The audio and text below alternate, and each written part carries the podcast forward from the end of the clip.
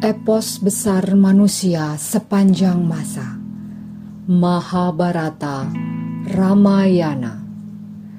Ditulis oleh C. Raja Gopalacari Diterbitkan oleh Ircisot Dibacakan oleh Nyonya Wage dan Tamu Wage.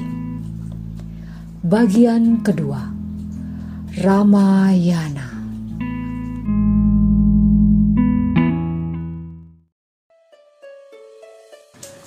Bab 64 Keraguan para wanara Setelah berbuat dosa dan menjelang kehancurannya sendiri, Rahwana tak bisa melepaskan diri dari arus takdir. Seperti para raja lain, ia mengundang dewan kerajaan untuk minta nasihat. Banyak yang mengutarakan kata-kata manis. Hanya dua yang bicara keras, yakni Kumbakarna dan Wibisana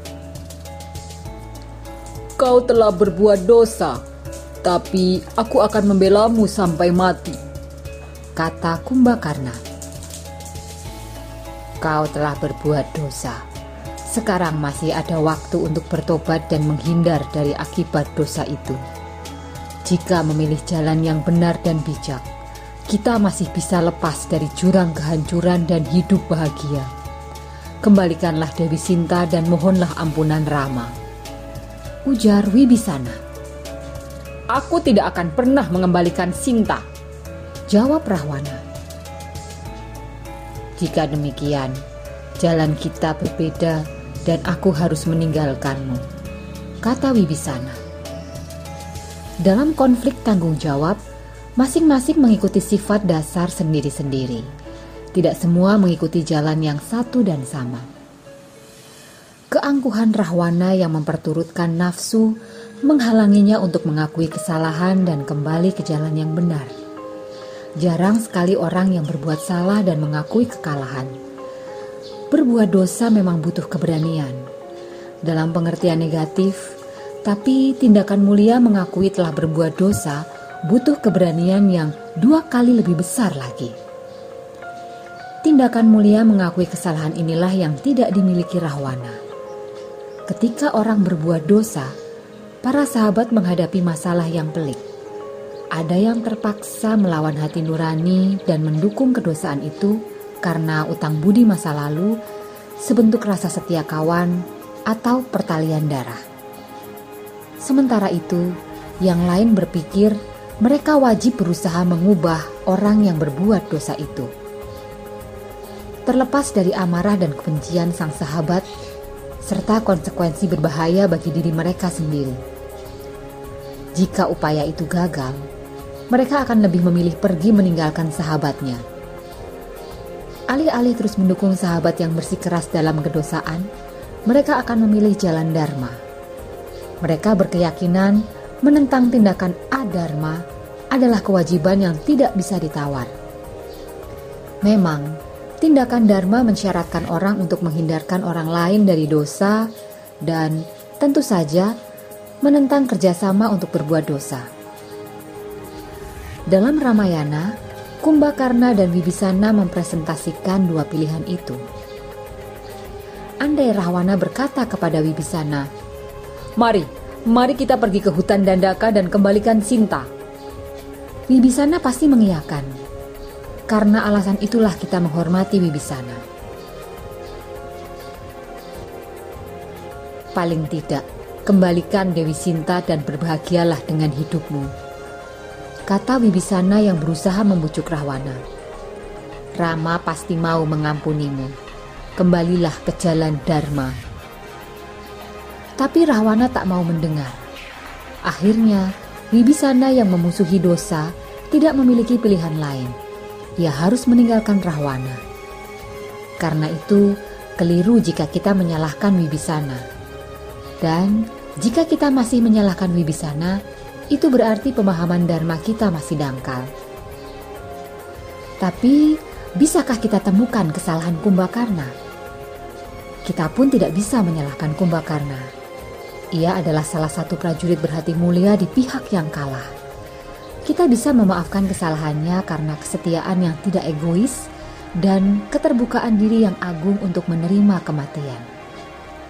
Tapi tidak bisa menyalahkan Kumbakarna tidak berarti kita bisa menyalahkan. Dewasa ini banyak orang yang senang memutarbalikkan kata untuk menyerang Dharma dan mencerca Wibisana.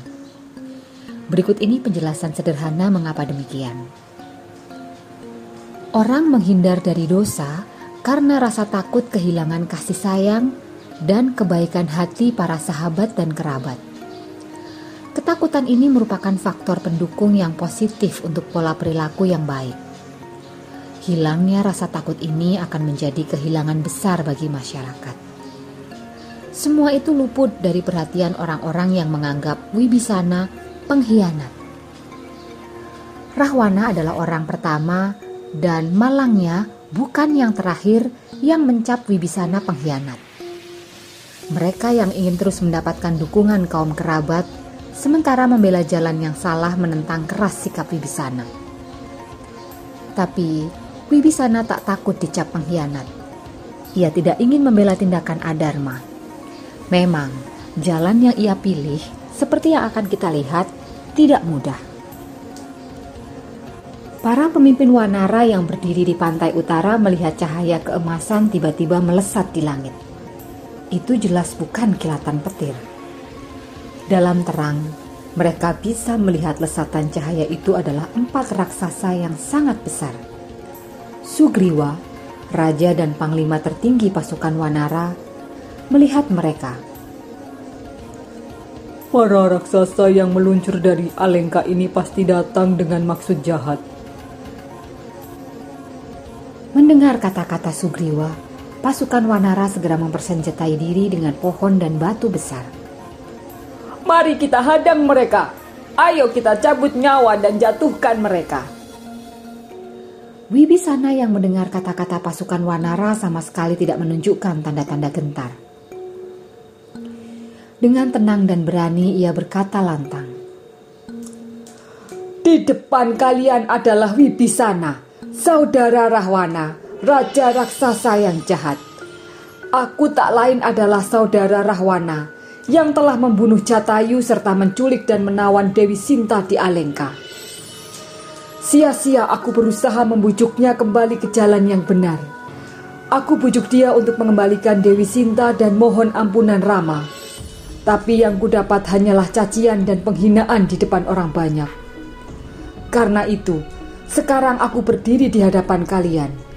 Kutinggalkan kerajaan Alengka, istri dan anak. Aku ingin mengabdi dan berlindung di bawah kaki Rama. Aku mohon kalian sampaikan keinginan ini. Sugriwa curiga pada kebenaran kata-kata adik dari raja raksasa itu. Karena itu, katanya kepada Rama, Wibisana, adik Rahwana datang kemari bersama empat teman raksasanya mohon perlindungan kepadamu. Mereka berdiri di angkasa.